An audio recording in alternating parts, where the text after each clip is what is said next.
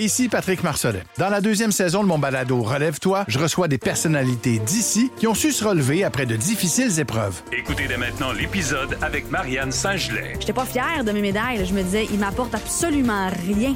J'ai pas plus de vie, j'ai pas plus d'amoureux, j'ai pas plus de famille, j'ai pas plus de scolarité, j'ai absolument rien. Relève-toi, disponible dans la section balado du site web de votre station Cogeco Média. Présenté par le regroupement des centres de prévention du suicide du Québec. Ensemble, tissons l'espoir.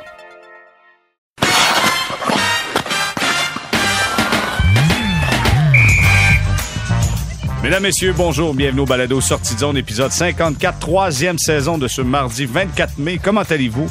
Merci d'être avec nous pour ce balado, encore une fois, en collaboration avec les gars de la presse qui sont avec nous. Mikaël Lalancette qui est là. Salut, Mikaël. Salut. Nous avons également, en route vers Rochester, Guillaume Lefrançois. Salut, Guillaume. Salut, JR. Bon, donc ça, t'es en train de nous dire, t'es en route, ça va voir évidemment cette série entre le Rocket et les Americans de Rochester. Là, t'étais sur le bas-côté, t'étais dans un petit resto, dans un petit snack. Fait que donc, quand il y a de la musique, tout le monde danse et on t'accompagne à Rochester, c'est ça? C'est en plein ça. Je suis très précisément à Long Sault, en Ontario, en fait. Donc, je suis pas encore rendu aux États-Unis, mais en direction. Donc voilà, donc effectivement, vous êtes libre de danser comme vous voulez. Je vous demanderais s'il vous plaît de m'envoyer des photos, des vidéos par exemple. Si vous voulez. Non, je ne crois pas qu'on va faire ça. On va garder notre plaisir pour nous.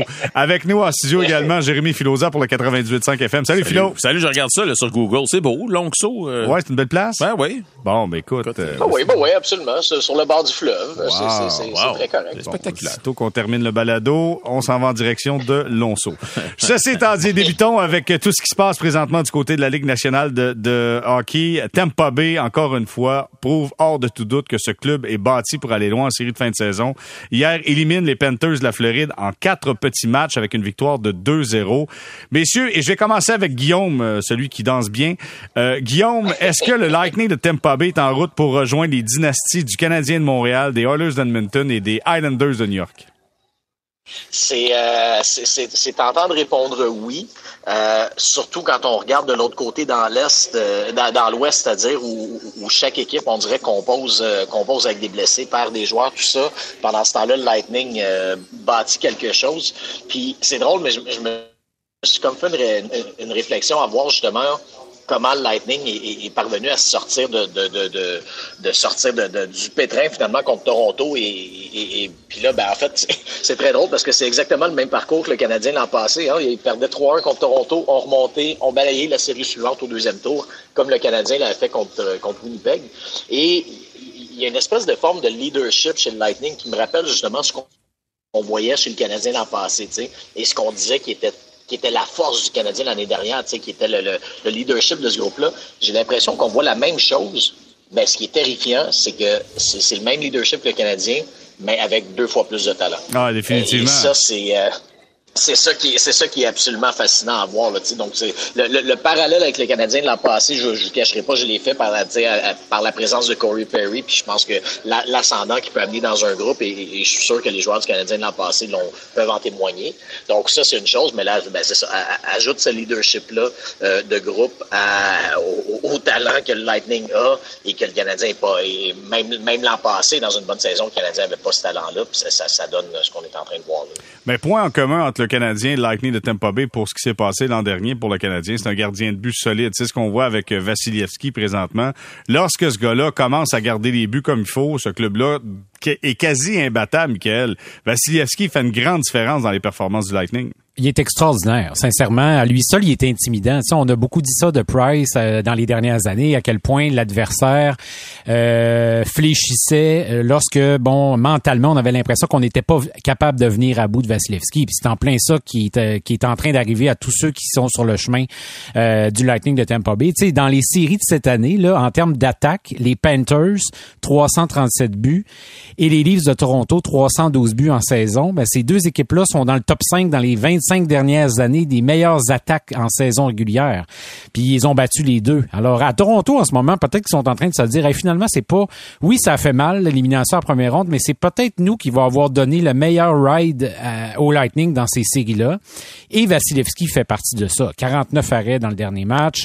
Il est intimidant. On dirait qu'il plus l'enjeu est grand, je pense que c'est 975 autour de ça là, dans les matchs décisifs où est-ce qu'il se permet d'éliminer une équipe sur son chemin. Oui, ça se compare à ça. Tu sais, on parle des rondes de suite qui sont gagnées dans les séries de la Coupe Stanley. Et force est d'admettre que le Lightning s'inscrit dans ces grandes dynasties-là. Et évidemment que Vasilevskiy a une grosse part à dire, une grosse part du crédit qui lui revient. Parce que en ce moment, il a l'air inébranlable, il a l'air trop fort pour tout le monde. Et c'est un peu ce que Price a donné comme performance là, depuis longtemps chez le Canadien, mais là, c'est à un autre niveau. Mikaël, je vais reprendre la statistique que tu avançais là, sur les matchs éliminatoires. Depuis 2010, dans les matchs éliminatoires pour le Lightning de Tampa Bay, Vasilevskiy, 974 en pourcentage d'efficacité, 0,77 buts alloués. Et ça, c'est 6 blanchissages en plus. Tu sais, quand on parle d'un gars qui est là pour faire la différence dans des moments importants, Vasilevskiy fait une très grande différence. Ouais. Puis en plus, quand tu as une équipe dominante en avant de toi, puis tu as un gardien de cette trempe-là devant le filet, ça devient psychologique. Les Panthers ont marqué 3 buts dans les 4 matchs. 3 buts, là. Je veux dire, les Oilers marquent 3 buts par période là, contre les Flames au moment où on se parle. Et là, on parle de la série au complet. Puis, écoute, je trouve ça triste un peu pour les Panthers. Ils vont falloir qu'ils retournent à la table à dessin, mais ça va leur faire mal. Ça va leur prendre plusieurs semaines pour se remettre du fait qu'ils n'ont pas du tout été dans le coup. Même si hier, là, ils finissent avec 49 tirs au filet. Puis je sais pas, mais on dirait que je regardais le match puis je me disais, on dirait qu'il n'y a pas eu tant de bonnes chances de marquer que ça. Mais je présume que c'est parce que Vasilevskiy est tellement bon que ça paraît, on dirait que les chances sont pas bonnes. Mais sur 49 tirs, t'arrives pas à trouver le fond du filet, tu ne gagneras pas un match. Non, clairement. Guillaume, je veux savoir, est-ce que ça valait la peine tant que ça du côté des Panthers d'y aller all-in en allant chercher Giroux, en allant chercher Ben Sherratt? Ben, je les comprends d'y avoir été, je les comprends de s'être essayé parce que, d'un autre côté, ce qu'il faut pas oublier, là, c'est que le Lightning de Tampa Bay a joué des matchs en tabarouette dans les 2 dernières années. Et ce que l'histoire récente nous a appris, c'est que ces équipes-là qui font plusieurs longs parcours comme ça en série, comme ce que le Lightning vient de faire, ben à un moment donné, tu rentres dans le mur, là, puis les Kings de Los Angeles l'ont vécu après leur conquête de 2014, là, c'est devenu difficile à ce moment-là, parce qu'ils avaient beaucoup de joueurs qui avaient joué beaucoup de matchs, qui avaient joué des Jeux olympiques, 2 finales, tout ça. Il y a une espèce de fatigue à long terme comme ça qui s'installe. Et je peux comprendre les Panthers d'avoir fait le calcul et de s'être dit, écoutez, c'est pas impossible que le Lightning casse cette année. Et nous, on a les chevaux pour y aller. Donc, tu sais, moi, je comprends tout à fait quand même la stratégie derrière ça. L'autre chose qu'il faut pas oublier, c'est que, par exemple, Alexander Barkov, c'est sa dernière année à 5,9 millions. L'an passé, il passe à 10 millions. Donc là, tu sais, c'est quand même beaucoup moins de marge de manœuvre aussi au niveau de la masse salariale.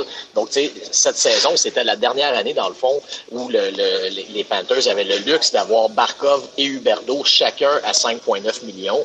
Ce qui dépasse l'entendement, là, genre, je pense que c'est pas mal le meilleur rapport qualité-prix de la Ligue nationale quand c'est ces 2 gars-là, puis ça te coûte pas 12 millions. Donc, tu sais, il y avait une certaine fenêtre d'opportunité qui était là pour les Panthers et je les comprends tout à fait d'y avoir été, là, même si les résultats ont été décevants au bout du compte. Ouais, et puis Mikaël Barkov, là, écoute, c'est mitigé comme performance, je trouve, en série. Tu sais, on n'a pas vu le Barkov aussi dominant qu'en saison régulière. Évidemment, la couverture sur lui était plus grande, mais clairement, ça a manqué ça aux Panthers de la Floride. Aucun doute. Puis c'est comme si que l'ensemble de l'équipe s'était contenté d'avoir gagné la première ronde. Je sais pas, tu sais, peut-être que on parle du millage du Lightning dans les dernières années, puis à quel point il y a une culture forte dans le vestiaire et tout ça. Mais c'est comme si qu'en Floride, en tout cas dans les 3, puis je suis d'accord avec Philo, là, dans les 3 premiers matchs, Barkov, puis tu sais, je veux pas tous les lançant sous l'autobus, mais Jonathan Huberdeau, ça a pas été une grosse ronde pour lui non plus. Il a manqué de beaucoup de choses dans la série contre le Lightning. Puis c'est là que tu vois à quel point, en termes de culture, en termes de leadership, en termes d'avoir cet héritage-là, d'avoir gagné, de vivre ces gros moments de pression-là, c'est comme si que ça a cruellement fait défaut chez les Panthers. Ils ont sorti 2 vétérans, Spezza puis Thornton, qui essayaient de gagner une coupe.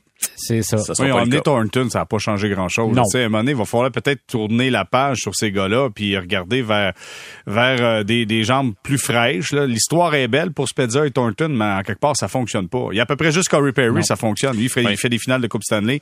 Pat Maroon, la même chose. Lui, il gagne. C'est ça la différence? Oui, c'est ça. Ben oui, parce que lui, dans le cas de Perry, s'il perd, ça va être la 3e année en ligne, c'est ça? Oui, exactement. Exact. Si jamais il se rendait puis il perdait, oui. Exactement. Puis, tu sais, du côté des Panthers de la Floride, là, regardez, là, Anthony Duclair, là, qui a connu une saison de 30 filets, a été laissé dans les estrades pendant 2 matchs durant les séries. Fait que clairement, on a un problème offensivement du côté des Panthers de la Floride, Philo. Ouais, écoute, oui, sauf que, écoute, je qu'à un moment donné, faut que tu gagnes puis faut que tu perdes avec les gars qui sont capables de la mettre dedans. Le gars, il t'en a marqué 30, il aurait sûrement peut-être pu t'en marquer un gros hier, qui aurait peut-être, t'aurait peut-être permis de rester en vie. Tu sais, je comprends que c'était peut-être pas le préféré d'Andrew Brunette et je sais pas, tu sais, il y a des gars comme ça qui marquent des buts, mais que, on est peut-être pas satisfait, mais tu sais, c'est tellement difficile de marquer des buts en séries éliminatoires quand t'as des gars qui sont capables de la mettre dedans. Ben, si tu veux marquer des buts, c'est simple, tu rentres dans le gardien de but. Ben, ça, oui, ça, ben non, mais c'est rendu ça, puis ça, faut en parler, là, parce que... on va en parler, Fito, mais... moi, on va en parler. Oui, vas-y, Mikaël. Non, ben, j'allais ajouter, tu sais, dans les séries, c'est pas ben, ben sorcier aussi. Il y a 2 éléments hyper essentiels. Le gardien de but, on a parlé avec Vasilevskiy, ils ont perdu cette guerre-là, les Panthers. Et deuxièmement, les unités spéciales. Écoute, c'est épouvantable. Tu sais, ils méritaient pas d'aller plus loin que ceux où est-ce qu'ils sont allés. 1-34 en avantage numérique dans les séries au grand complet. C'est même miraculeux qu'il ait gagné la première ronde. Tu sais, tu marques pas en avantage numérique. C'est hallucinant, là. Donc, il y a des gars qui ont performé en saison, qui ont pas livré la marchandise en série. Et, ben, c'est ça. C'est un examen de conscience à faire, assurément. Mais il va falloir qu'ils se trouvent des leaders forts, qui sont capables, justement, d'amener cette expérience-là, qui a peut-être fait défaut. Je dis ça peut-être parce que, ultimement, le Lightning a été vraiment très convaincant contre les Panthers. Moi, je regarde ça, messieurs. Là, et le Lightning de Tampa Bay va affronter le gagnant entre les Hurricanes et les Rangers. J'ai l'impression qu'on se dirige vers un autre final de la Coupe Stanley pour le Lightning de Tampa Bay. Là. À moins que je me trompe, là, Guillaume, tu vois-tu la même chose dans ta soupe, là, dans ton resto sur le bord en Ontario? Oui, absolument. Absolument, pour vrai. Puis j'ai beaucoup de respect pour les Hurricanes et les Rangers. Là, c'est quand même des équipes, des équipes intéressantes, tout ça. Les Hurricanes, même avec Antti Ranta, qui vraiment, moi, m'étonne. Là, j'ai favorisé les Rangers dans cette série-là parce que, justement, je croyais pas qu'Antti Ranta pouvait faire le travail en l'absence de Frédéric Anderson. Et puis, ben là, il est en train de prouver qu'il est capable de tenir son bout. Donc, c'est impressionnant, tout ça. Mais ça reste que, tu sais, les Rangers comme les Hurricanes, ça demeure 2 équipes qui ont pas non plus l'expérience que le Lightning a. Le Lightning, en plus, va avoir le luxe du repos, va avoir la chance d'arriver en finale d'association, le bien reposé. Donc, oui, j'ai comme l'impression qu'avant même de connaître l'identité de l'adversaire du Lightning, j'ai tendance également à favoriser Tampa pour la finale de l'Est. OK. Là, je veux sauter dans l'autre série qui nous intéresse. En fait, toutes les séries nous intéressent, mais celle en particulier entre l'Avalanche du Colorado et les Blues de Saint-Louis. Bon, il y a quelqu'un qui a déjà dit sur ce balado que les Blues de Saint-Louis étaient pour éliminer l'Avalanche du Colorado. Je me souviens pas qui. Ben, c'est pas fini. Ben, c'est ça. C'est pas fait encore. Merci de m'encourager, Jérémy. C'est bien apprécié. Mais là, écoute, il y a le cas de Nazem Kadri. Là, Nazem Kadri, vous savez, contact avec Binnington. Binnington, on dit, terminé pour lui. Là, je lisais à d'autres places qu'on disait qu'il pourrait peut-être revenir un peu plus tard dans la série. Craig Berube aurait dit, on va voir peut-être après l'autre série. Peut-être qu'il y a une possibilité de voir Binnington qui revient. Là, Nazem Kadri, dans le match d'hier, dans la victoire de l'Avalanche du Colorado, marque 3 fois. L'Avalanche qui l'emporte 6-3 sur les Blues. Mais je sais pas, puis je veux commencer avec ça, c'est pas au hockey, là, mais le nombre de commentaires que Nazem Kadri a eu sur les réseaux sociaux, on l'a traité de musulman, on l'a traité des propos racistes, et la conjointe de Nazem Kadri a publié des propos. La Ligue nationale de hockey et l'Association des joueurs ont demandé aux partisans de se calmer le pompon un peu. Moi, là, je veux savoir, Philo, ton point de vue là-dessus. Écoute, ça me surprend qu'il y ait encore du colon au pied carré comme ça pour être capable de sortir ce genre de commentaires-là. Moi, je suis pas surpris du tout, là. Tu sais, on dirait qu'à chaque fois qu'il y a un incident, que ce soit justement un geste envers un gardien de but, on va en reparler dans quelques instants, mais dès qu'il y a de quoi qui se passe sur la patinoire, puis le joueur, c'est pas un blanc pur laine, c'est sûr qu'il va recevoir des menaces, ses médias sociaux, c'est un ci, c'est un ça. Donc moi, écoute, on est en 2022, on espérait être rendu un peu plus loin, là. Je sais pas c'est quoi la situation familiale de Nazem Kadri. Je présume que ses parents, c'est des immigrants et tout ça, mais tu sais, moi, ça me surprend pas. t'es habitué à ça, puis... Ben, je pense qu'il faudrait peut-être juste arrêter d'être habitué à ça, puis à un moment donné, réaliser que, ça, écoute, ça n'a juste pas sa place. Là. Ouais, mais c'est qui reprend ces gens-là? Ces médias sociaux, t'écris n'importe quoi, tu menaces des gens, y a-tu quelqu'un qui vient cogner à ta porte et dire « Hey, là, ce mat, c'est parce que t'as dit sur Internet telle affaire, là. » Et qui paye la note? Jamais, je veux dire, il se passe jamais rien que ces gens-là. On écrit n'importe quoi comme on veut. Je veux dire, les autorités policières ont pas le nombre de personnes nécessaires pour aller courir après ces gens-là. Fait que les niaiseries se poursuivent, puis on s'en donne à cœur joie. Je sais qu'il s'est exprimé après le match d'hier, tu sais, il a dit, bon, qu'il a pas beaucoup apprécié, mais qu'il était habitué à ça, puis qu'il mettait ça derrière lui, puis regarde, on s'en va par en avant. Mais Guillaume, une chose est certaine, c'est que ça l'a motivé. Marque 3 buts dans le match, puis avez-vous vu, tendait la main vers l'oreille aux spectateurs, allez-y les amis. Tu sais, Kadri, écoute, c'est un personnage, mais il est capable de la mettre dedans, là. C'était absolument formidable à voir comme démonstration de caractère. Il faut pas oublier que, tu sais, oui, il y a ce que l'épouse de Nazem Kadri a partagé sur les réseaux sociaux, mais tu sais, bon, oublions pas non plus qu'avant le match, justement, bon, il y avait l'histoire des menaces, ça qui était sorti. Donc, de réagir comme ça dans un tel contexte, moi, je trouve que c'est vraiment toute une force de caractère. Ça m'a beaucoup rappelé la série Canadien Blues de 2014, quand Piqué Souban avait également été victime de propos du genre sur les réseaux sociaux et qui avait répondu en connaissant probablement la meilleure série de sa carrière contre les Blues, puis il avait été vraiment un élément essentiel du Canadien qui avait permis aux Canadiens d'éliminer Boston. Ça me rappelle un peu ce genre de réaction-là, ce genre de caractère-là, et puis c'est vraiment formidable à voir. Pour le reste, ben, je pense que je partage un peu votre désarroi face à la situation. Moi, ce qui me déçoit particulièrement, ça aurait pas été trop, je pense, que les Blues de Saint-Louis publient une déclaration, publient quelque chose pour dire, pour se dissocier de ce qui se passe. Je comprends que c'est des séries. Je comprends que c'est les séries puis que tu veux pas. C'est le moment le plus intense puis personne veut lancer de fleurs à un ennemi ou quoi. Mais dans un cas comme ça où ça dépasse clairement les normes, ça dépasse les bornes, ça va au-delà du contexte sportif. Ça aurait pas été trop que les Blues, je pense, envoient un petit message pour essayer de calmer le jeu également de leur côté et puis dire regardez là, c'est pas des propos qui nous, auxquels on veut être associé, etc. Mais le silence des Blues, moi, me déçoit dans cette situation. Ça devient assez difficile, Mikaël, je veux t'entendre là-dessus, ça devient assez difficile pour les Blues à se prononcer quand tes joueurs ont cherché Kadri sur la patinoire pendant tout le match. À coup de double échec, d'ailleurs, David Perron a été mis à l'amende pour 5 000 $ pour son double échec sur Nazem Kadri. Après avoir eu un contact, Perron se dirige sur Kadri, donne un double échec, tombe par-dessus, lui donne un coup de poing au visage, tente d'engager un combat. Tu sais, en quelque part, j'ai l'impression que Kadri est rentré dans la tête des Blues de Saint-Louis, Mikaël. Ah, je suis assez d'accord. Puis, tu sais, le message dans la Ligue nationale, ça date pas d'aujourd'hui, mais c'est un peu régler vos affaires entre vous autres. Nous autres, on s'en mêlera pas trop. On va avoir une petite amende ici, une petite amende là, une petite tape sur les doigts. Mais on laisse les joueurs, puis on encadre très peu. Mais tu sais, on le sait, là, c'est le fun, l'intensité des séries, la rivalité, que ça joue dur. Mais la Ligue nationale, c'est un peu, moi je trouve, hein, puis cette année, on en a des bons exemples. Là. On n'a pas encore la moitié de terminé, puis déjà, il y a eu des débordements. Il y a eu des gestes qui sont demeurés, qu'on aurait peut-être aimé ça, voir des suspensions qu'il n'y en a pas eu, etc. Ouais.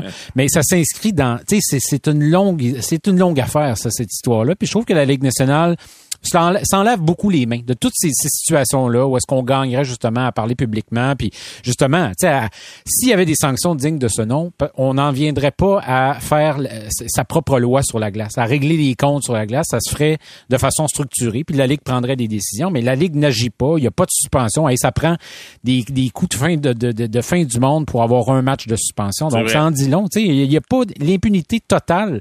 C'est rendu ça, la Ligue nationale. Puis moi, je déplore ça parce que je trouve qu'on donne un bien mauvais exemple à tous ceux qui aiment ce sport-là et à nos jeunes en particulier qui rêvent un jour de faire partie de la Ligue nationale. Écoute, Mikaël, tes propos sont vraiment intéressants. Puis, tu sais, j'amenais dans le prochain sujet, les reprises vidéo. Puis vous allez voir où est-ce que je vais arriver avec ça.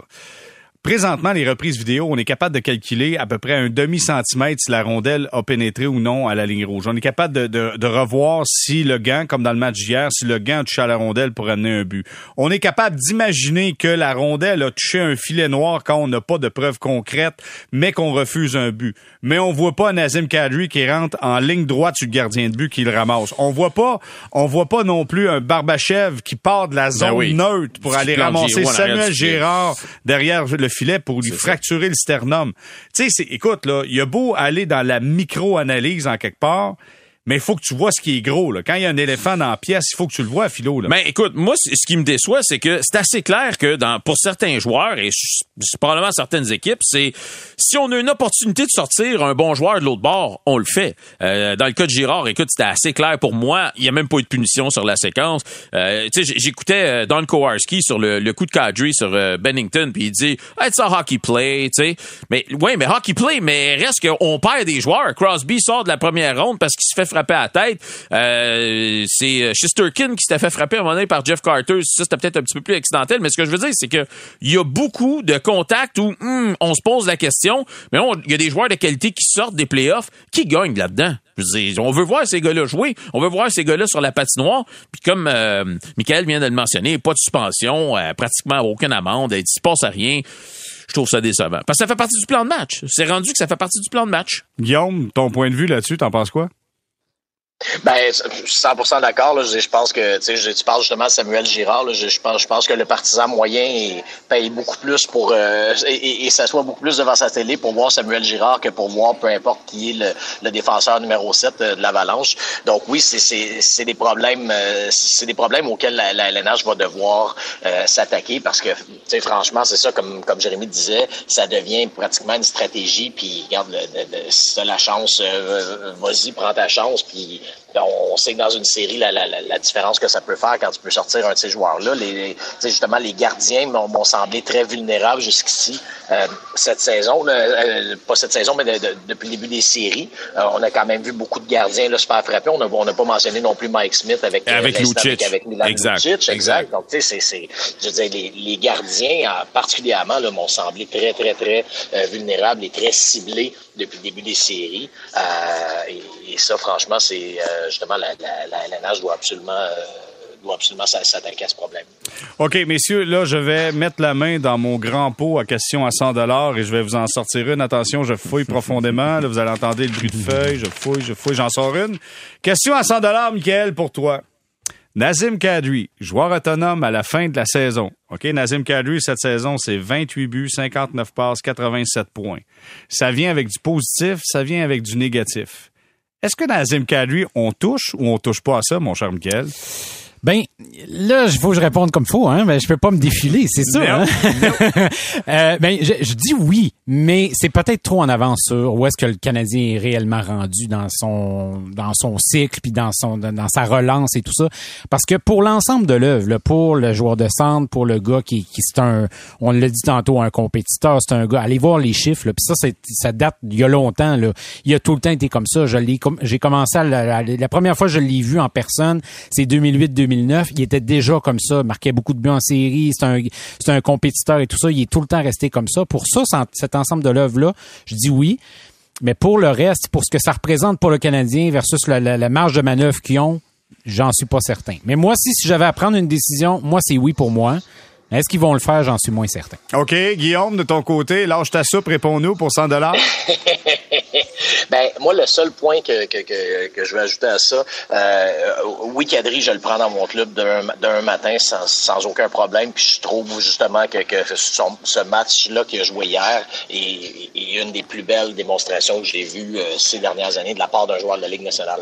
Cela dit, Nazem Kadri comme joueur autonome, premièrement avec les séries qu'il est en train de connaître et deuxièmement avec la saison de 87 points qu'il vient de connaître, il va coûter très cher et je trouve que c'est un joueur dont la valeur est quand même difficile à déterminer parce que sa saison de 87 points, c'est un peu une aberration statistique dans sa carrière parce qu'avant ça, sa meilleure saison, ça avait été 61 points, c'était avec Toronto, il y a 31 ans, il va avoir 30, ben c'est ça, il va avoir 32 cette année. Donc, tu sais, c'est un joueur qui arrive dans la trentaine, qui vient de connaître un peu sorti de nulle part la meilleure saison de sa carrière. Donc, tu sais, je trouve que les ingrédients sont là pour un mauvais contrat, un contrat qui va coûter cher et qu'une équipe pourrait regretter. Oublions pas que peu importe où il va aller jouer après, il sera probablement pas aussi bien entouré qu'il l'était au Colorado. Donc, tu sais, pour toutes ces raisons, je trouve que comme d'un point de vue purement contractuel, Nazem Kadri pourrait être un piège cet été. Mais cela dit, à sa valeur actuelle de je pense que c'est 4,5 millions, je ne me trompe pas. 4,6, là, je le prends les yeux fermés, je pose pas de questions. Là. Sauf que le marché va parler cet été, puis je pense que la facture va être assez salée. Philo, toi? Ben, c'est ça qui est... Le problème, c'est que tu peux tomber dans un piège. 87 points, là, normalement, c'est un gars entre 30 et 50 points, ce gars-là. Mettons, tu te fais une moyenne dans les dernières années. À 31 ans, son agent va dire, écoute, c'est là que ça se passe, on va essayer de frapper un circuit. Tu sais, tu regardes aussi, il t'a plus 13 cette année, mais dans les années passées, normalement, c'est un gars qui est pas d'impositif. Tu sais, tu regardes ça depuis là, les 10 dernières années. Moins 11, moins 7, moins 15, moins 7, moins 7. Ça fait un peu peur. Tu sais, je pense qu'il y a des bons éléments autour de lui présentement, mais je pense arrête, Philo, là, tu fais de la politique. Là. Ben, écoute, il va coûter trop cher. Mais non, mais toi, t'es un agitateur. T'aimes ça, les agitateurs. T'aimes ça, les gars comme Kadri, puis tu veux pas toucher à ça. Mais j'aime pas, après ça, quand on est pogné avec des contrats, pis on n'est pas capable à s'en débarrasser. C'est ça que j'aime moins. Okay. Donc, je laisserais probablement faire. OK, on passe notre tour sur Nazem Kadri. Messieurs, on va faire une courte pause pour retour. On va se parler de la série entre les Hurricanes et les Rangers. Shesterkin qui fait le boulot, mais peut-il maintenir la cadence? On en parle au retour. Restez là.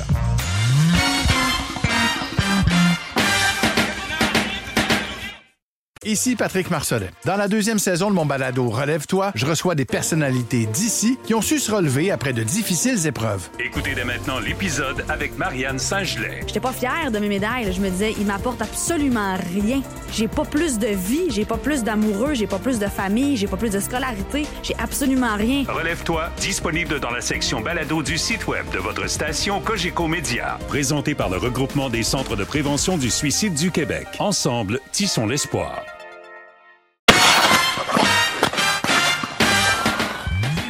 On est de retour au balado Sortie de zone, épisode 54, troisième saison, avec Guillaume Lefrançois de la Presse, qui est du côté, en direction de Rochester pour la série entre le Rocket et les Americans de Rochester. D'ailleurs, on va en parler dans notre prochain bloc. On parlera de cette série qui est menée 2-0 par le Rocket.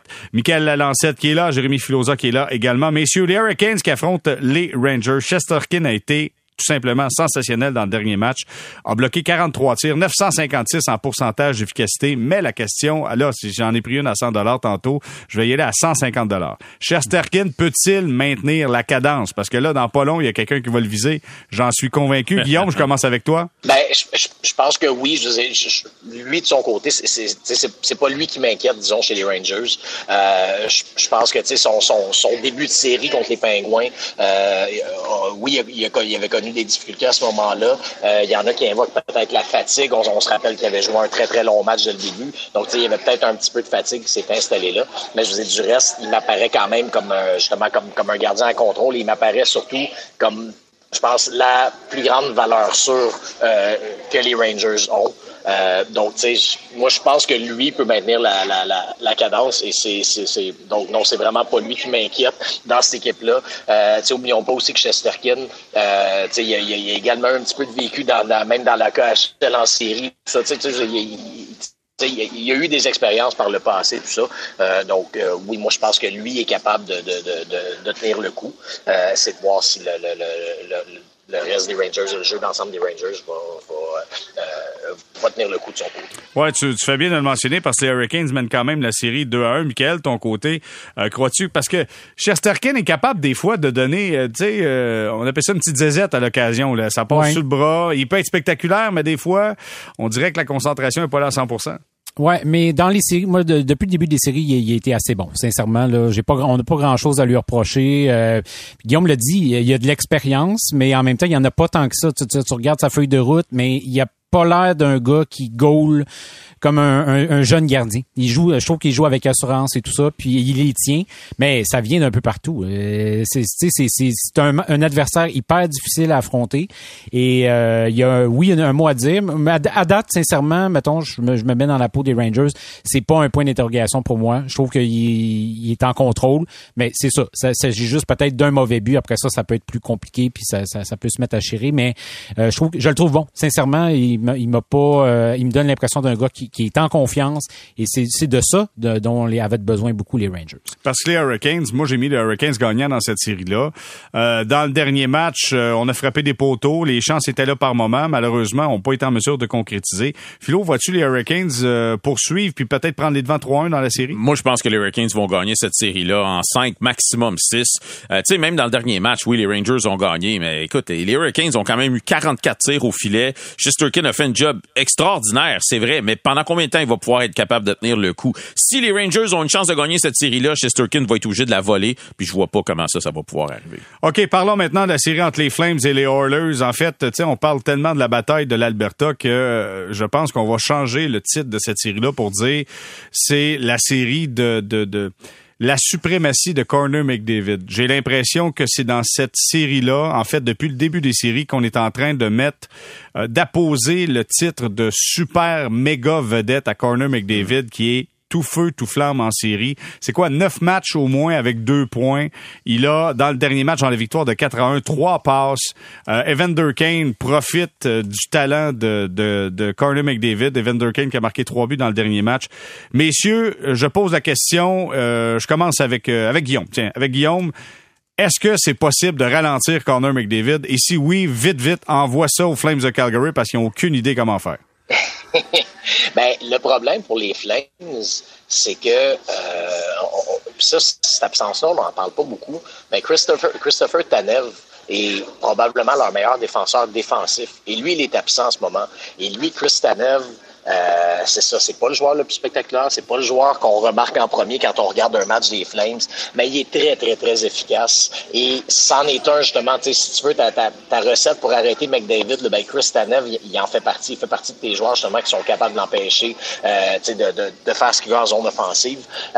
Et je pense que cette perte-là est largement sous-estimée chez les Flames et ça peut expliquer ce qu'on est en train de voir là.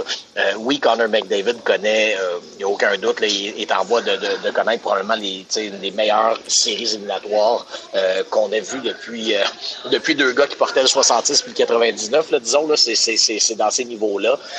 Mais les Flames, vraiment, là, je pense que la perte de Tanev, ça pèse très, très lourd chez les Flames. OK, fait que là, Guillaume, toi, tu me dis là, sérieusement là, que la solution, c'est Tanev pour arrêter Connor McDavid. Écoute, il va te le shifter back and forth comme si de rien n'était, là.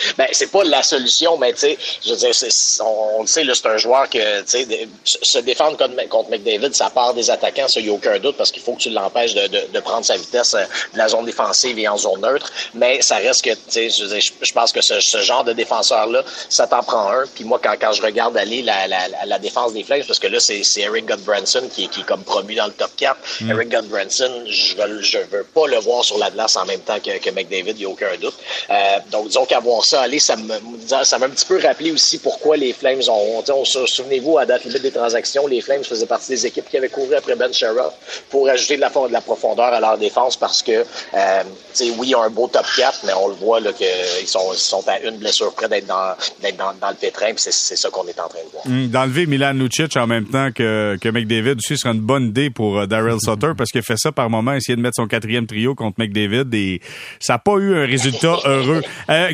Mikaël, excuse-moi, je veux savoir de ton côté, est-ce une solution pour les Flames de Calgary? Ben pas non, c'est ça l'affaire, c'est qu'on dit qu'il est inarrêtable. Puis sincèrement, McDavid, je sais pas si le match numéro 1, ça va avoir comme été un tournant dans ses séries ou dans sa façon de parce que tu sais, faut se rappeler là, il me semble que ça fait longtemps parce que là les Oilers sont vraiment dominants, mais dans le premier match, ça a été épouvantable. Tu sais, il a eu 4 points, mais il était sur la glace pour 5 buts. Puis, tu sais, c'est beau là, aller chercher des points et tout ça, mais en bout de ligne, si à la fin de la soirée ton équipe gagne pas, c'est 0. Tu sais, t'as beau récolter le nombre de points que tu veux. Là, défensivement, c'est des performances complètes. Là, c'est des vrais games de série que joué dans les derniers matchs. Puis, quand ils jouent comme ça, il y a personne qui est capable d'arrêter Connor McDavid. Alors, moi, je pense que les Flames, là, sont dans le gros trouble. Je pense que McDavid, c'est un peu lui qui a ça entre les mains, sincèrement. Il peut jouer de toutes les façons.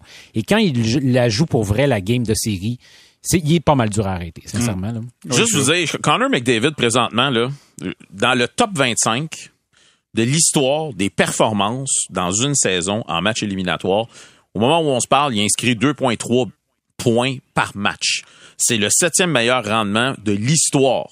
Wayne Gretzky est au sommet. Il avait enregistré 2,611, donc 2,6, mettons, points par match lors d'une saison, d'une de ses saisons. Dans le top 25, il est le seul joueur actif, Connor McDavid. Il n'y en a aucun autre. On a eu Gretzky en avant de lui. Il y a Gretzky, en fait, 4 fois. Il y a Daryl Sittler. Mais tous les autres, dans le top 25, il n'y en a aucun autre qui est un joueur actif présentement de la Ligue nationale. Ça indique à quel point. Puis je pense que maintenant, avec Evander Kane à ses côtés... Mais si je suis, Jérémy, le raisonnement que tu nous amènes tout à l'heure en disant ça devient une stratégie d'équipe adverse, que le meilleur joueur, on doit le frapper, oui. Est-ce qu'il faut s'attendre à voir un Daryl Sutter arriver puis dire à un de ses joueurs, regarde, tu vas me le ramasser en plein centre de glace? Ben moi, je trouve que les Flames ont essayé d'amener les Oilers là-dedans, de jouer du hockey un peu plus papier sablé. Puis je dois dire que les Oilers ont été extrêmement disciplinés après les sifflets. On a vu des gars comme Darnell Nurse dans le dernier match, je pense qu'il reçoit un coup de poing en plein visage. Ils répliquent pas. Donc, les Flames, eux autres, voudraient que ça soit un hockey plus physique, plus de papier sablé. Les Oilers n'ont pas embarqué là-dedans. Ils n'ont pas été capables de les amener là-dedans. Donc, chapeau aux Oilers jusqu'à maintenant. C'est juste 2-1. La série n'est pas finie, là. Bien, messieurs, même, écoutez, McDavid est dur à arrêter. Même notre demi-dieu, Philippe Danault, n'est pas arrivé à l'arrêter. Fait que donc, là... ça a passé proche, par contre. Ça a passé proche, mais ça n'a pas fonctionné. Messieurs, je veux qu'on prenne quelques instants maintenant pour parler des gardiens de but. Parce que avant le début des séries... Je me souviens, Stéphane White au balado, j'en ai parlé également, puis plusieurs l'ont mentionné. Le point d'interrogation pour les Oilers, c'est le gardien de but Mike Smith. Mais là, je suis obligé de me tourner du côté de Mark Strom chez les Flames de Calgary pour dire qu'est-ce qui se passe avec lui. Honnêtement, Mark Strom, là, j'ai pas l'impression qu'il est en pleine possession de ses moyens, Guillaume, présentement. Puis qui est le pire, Mike Smith ou Mark Strom, selon toi? J'aurais jamais cru qu'on se pose cette question-là, mais effectivement, on en est là.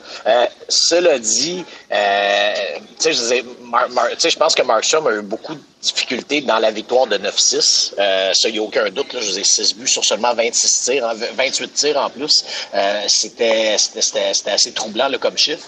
Dans les deux autres matchs, j'ai quand même pas trouvé qu'il était, le plus grand problème des Flames.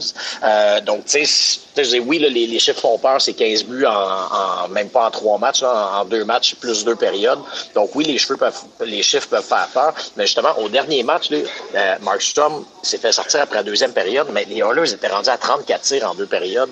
Je veux dire, le problème n'est pas seulement le gardien là, dans ce cas-là. Donc, non, il n'a pas été aussi dominant, il n'a pas été aussi rassurant qu'il est capable de l'être pendant la saison, là, en temps normal. Mais je pense quand même que il a joué son pire match au début. Les Flames l'ont gagné. Et depuis ce temps-là, ben, les problèmes sont ailleurs. OK. Mick, moi, écoute, le point de vue de Guillaume, parfait. J'accepte ça comme explication. Mais regardez dans le match, là, vous allez voir Mark Strom, déplacement souvent à l'extérieur du filet. Souvenez-vous, quand Carey Price connaît des problèmes, là, c'est quand il y a de la difficulté à contrôler ses déplacements. C'est ce qu'on voit de Mark Strom. C'est pas... Moi, ça m'inspire pas confiance. Toi, de ton côté, qu'est-ce que tu vois de Mark Strom? Ah, moi non plus, mais moi j'ai jamais été vraiment un fan de lui là, donc honnêtement, tu me parles de ces deux gardiens là, puis respectueusement, il y a une expression qui dit choisir entre la peste et le choléra là, c'est pas deux grands gardiens à mon sens à moi. Mais tu sais, moi mettons dans ma liste de gardiens envers qui je veux savoir c'est qui la peste et qui le choléra. Mais honnêtement, dans la série à date, Mike Smith est meilleur. Ouch. Pour moi. Mais ça, écoute, moi, je n'ai pas été impressionné du tout par Mark Strom, mais... C'est comme tirer un peu l'oufasse, on dirait. Ouais, un peu, c'est ça. Mais juste pour revenir sur la stat, ce que je vous disais tout à l'heure, le Gretzky, 2,6 points par match en 1984-85. C'est l'année aussi où il a enregistré le record, 47 points. Juste vous dire que McDavid, là, a 23 points au moment où on se parle. On est juste au 3e match de la 2e ronde. On pourrait assister à un nouveau record des séries éliminatoires pour le nombre de points accumulés par un joueur en série, dépendant du nombre de matchs là, qu'on avait disputé. Écoute, il avait fait en 18 matchs, Gretzky, cette année-là. Moi, je me fie beaucoup sur... Ça serait... Vas-y. Ben, ouais, j'allais juste dire, ça serait franchement impressionnant en plus parce que, je veux dire, on le sait, on l'a souvent dit, mais Gretzky a eu la chance de jouer pendant la période la plus offensive de la Ligue nationale. C'est pas le cas de Connor McDavid en ce moment. Donc, tu sais, le simple fait qu'on puisse évoquer, qu'il puisse s'approcher et ou même dépasser le record de Gretzky, c'est hallucinant. Oui, c'est hallucinant, mais moi, je me fie beaucoup sur Daryl Sutter pour arriver à trouver une solution à Connor McDavid. D'après moi, on va le suivre à partir du vestiaire. Quand il va quitter son vestiaire, on va remettre un homme dessus. C'est une chose de suivre, faut-tu le pognes après. Exactement, ça, c'est ça qui est le problème. On va s'arrêter, on va faire une pause, messieurs, et on va justifier maintenant la présence de notre ami Guillaume dans un casse-croûte en Ontario en direction de Rochester, parce que le Rocket va aller affronter les Americans de Rochester. Honnêtement, Caden Primo est pas pire devant le filet. On en parle au retour. Restez là.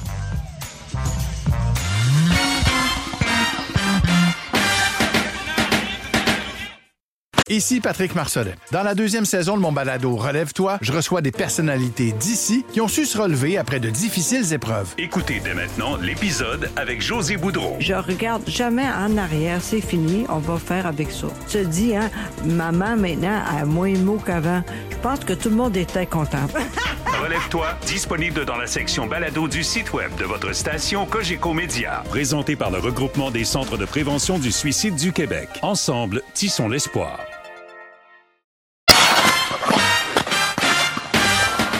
On est de retour au balado Sortie de zone avec les gars de la presse, Guillaume Lefrançois, Mikaël Lalancette, il y a le collègue Jérémy Filosa du 98.5 qui est avec nous.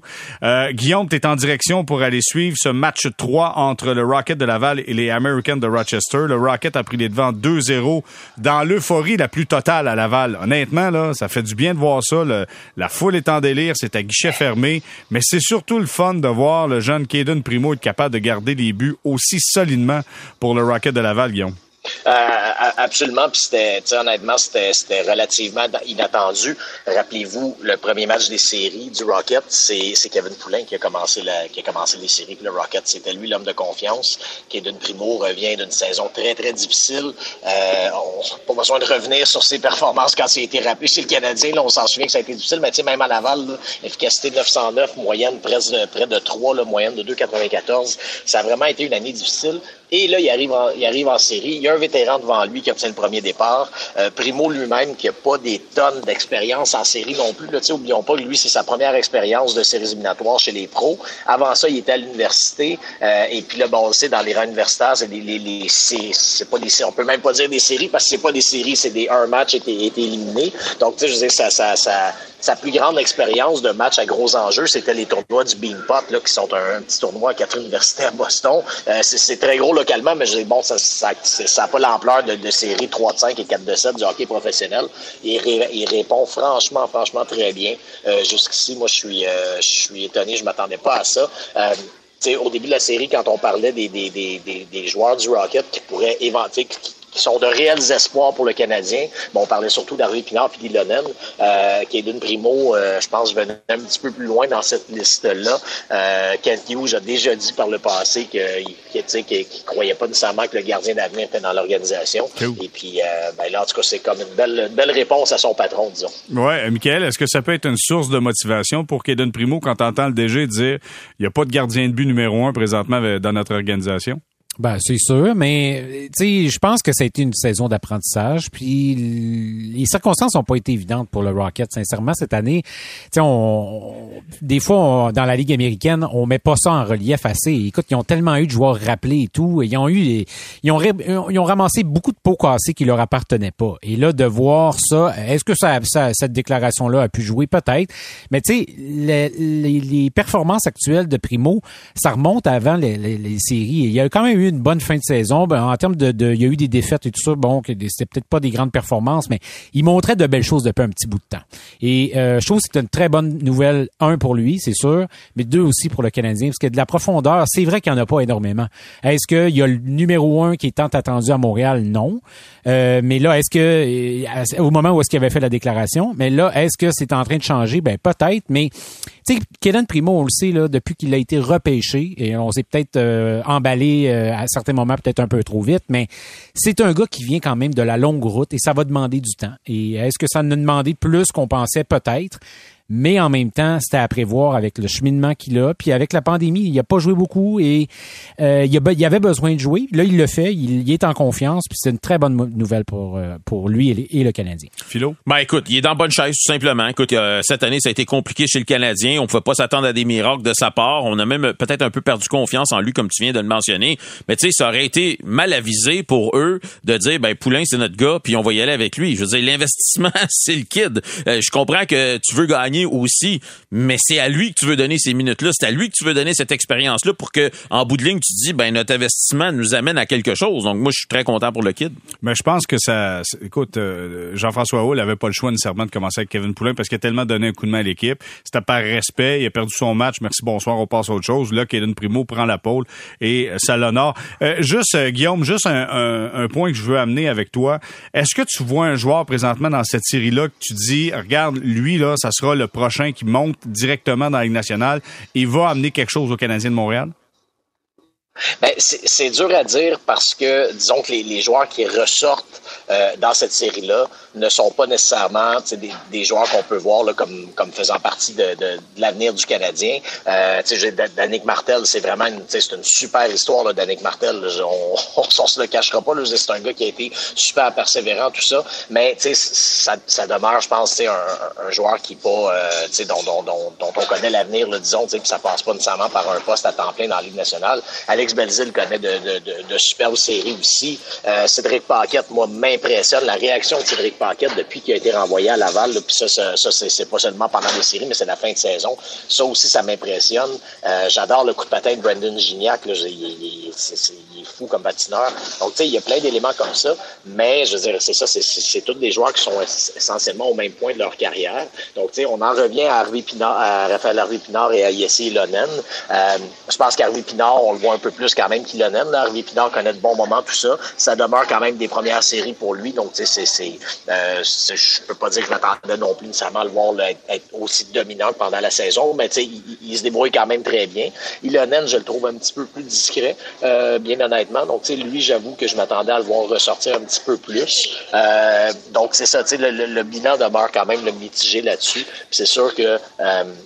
je comprends là, que Rochester est à un match d'être éliminé, mais je serais quand même plus encouragé. Tu sais, je trouve que la position des Sabres dans cette série-là est quand même plus intéressante que celle du Rocket, parce que tu sais, les Sabres ont de réels futurs joueurs de leur avenir là, qui sont dans cette série-là. Non, ça se passe pas bien, cette série-là. Ça se peut qu'il soit éliminé demain soir. C'est une réelle possibilité. Mais en même temps, comme organisation, ben, c'est correct aussi qu'un Jack Quinn, justement, fasse ses apprentissages comme ça, puis connaisse peut-être une année plus difficile comme ça en série, puis il va mettre ça dans le bagage d'expérience pour la suite. OK. Juste en terminant, Guillaume, puis je vais terminer avec toi. T'attends-tu à voir le Rocket compléter le balayage ou la série peut tourner un peu du côté des Americans de Rochester? Ben écoute, c'est très dur à dire, mais c'est sûr que disons que j'aime pas l'attitude des Americans là, dans tout ça.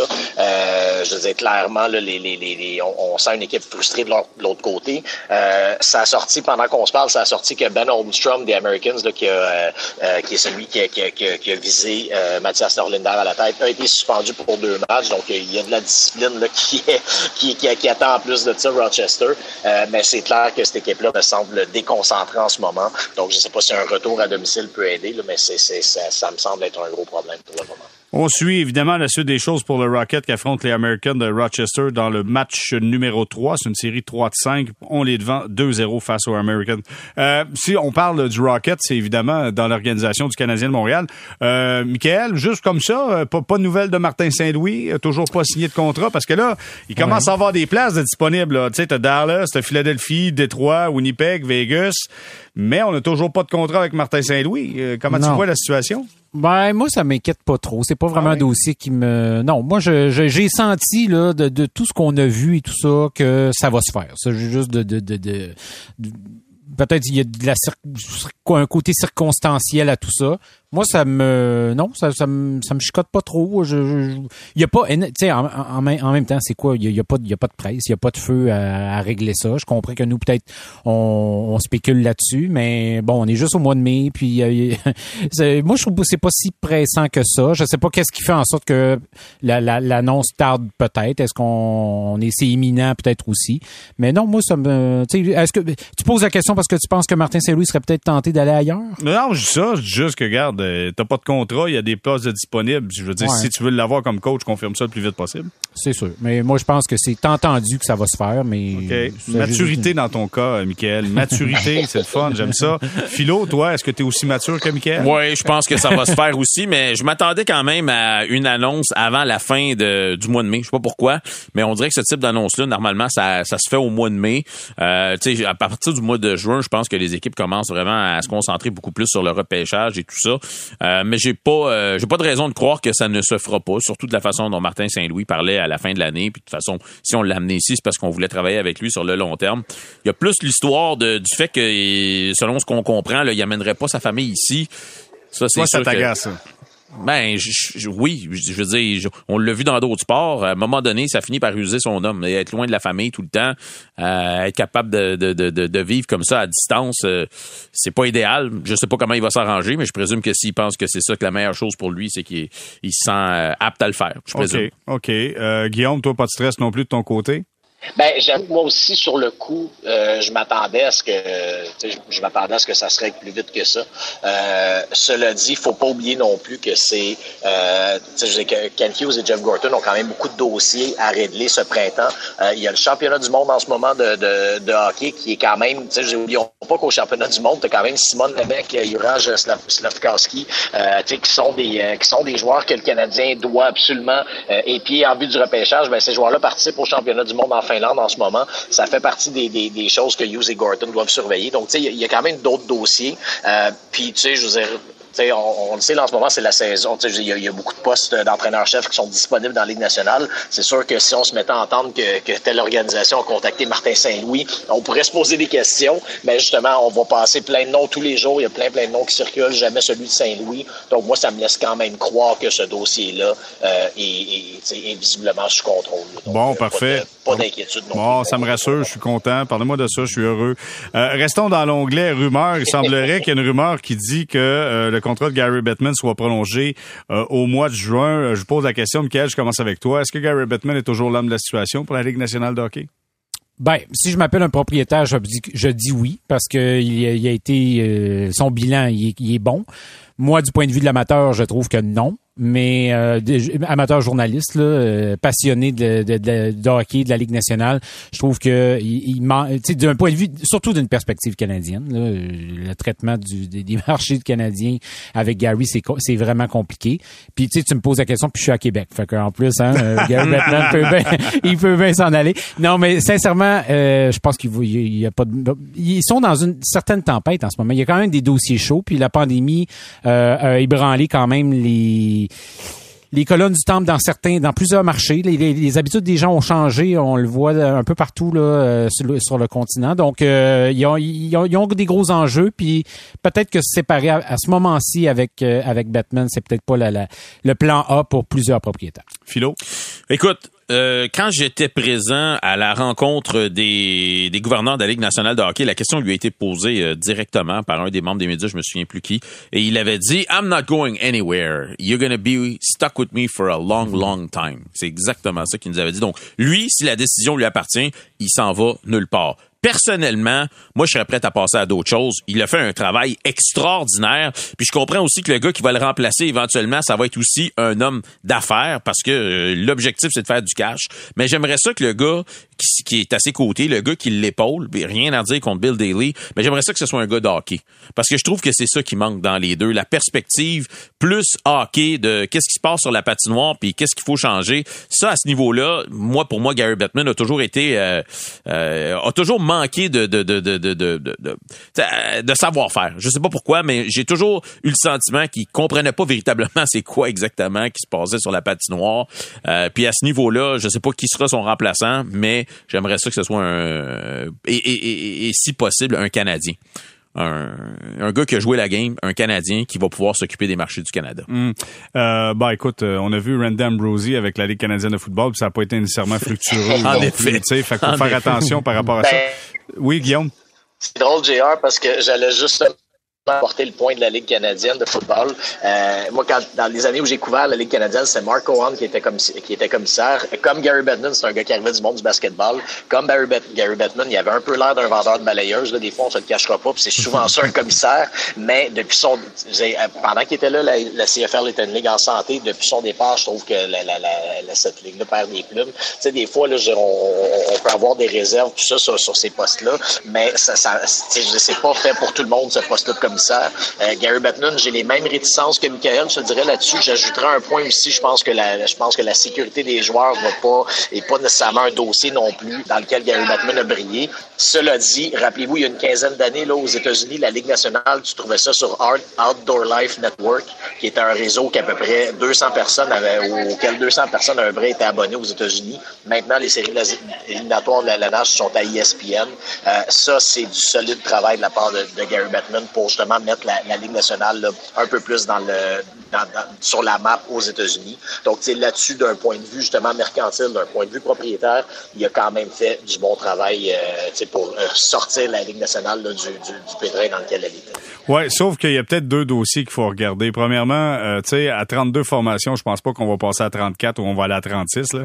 Je pense que 32, ça va rester pour un petit bout de temps. Ouais. C'est mon opinion bien personnelle. Fait que pour le démarchage puis la pérennité de la Ligue nationale, je pense que Bettman a fait un boulot incroyable. Maintenant, est-ce qu'il sera utile pour la suite, pour développer des nouveaux marchés? Je pense pas qu'on va en développer tant que ça. Ça, c'est une chose.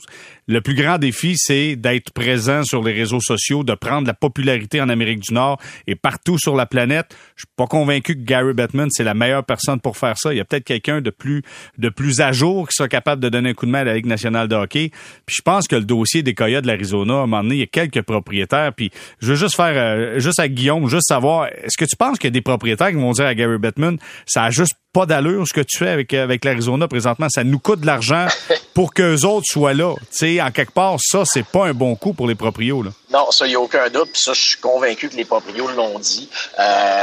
Disons que l'expérience m'a appris à croire qu'il y a un élément qui nous échappe dans ce dossier-là qu'on ne connaît pas encore et qu'on va connaître éventuellement parce que je ne vois pas rationnellement comment Gary Bettman peut tolérer cette situation-là des Coyotes, sachant justement tout ce que ça fait perdre comme revenu à la Ligue nationale. Surtout quand on sait qu'il y a un marché qui s'appelle Houston, qui est dans la même région des États-Unis, qui est prête pour une équipe et qui a une tradition de hockey, ce qui n'a jamais été développé en 25 ans en Arizona. Donc, moi, je pense qu'il y a clairement un élément qui nous échappe dans ce dossier-là et j'ai hâte de savoir lequel parce que, comme toi, je suis pas capable de m'expliquer pourquoi Gary Bettman a salé cette situation-là. Bon, ben voilà. Écoute, Guillaume, on te laisse régler ta facture dans ton snack bar en Ontario en direction de Rochester. Puis surtout, on te dit un gros merci d'avoir été avec nous, Guillaume. Merci beaucoup. All right, merci les gars. Merci, au revoir. Mikaël Lalancette, toujours un plaisir. Merci, Mick. Salut les boys. Merci Jérémy Filosa. On se reprend. Merci énormément d'avoir été avec nous. Voilà ce qui complète cette édition, épisode 54 du balado Sortie de zone. On se retrouve lundi prochain, le 30 mai. Merci et surtout, bon hockey.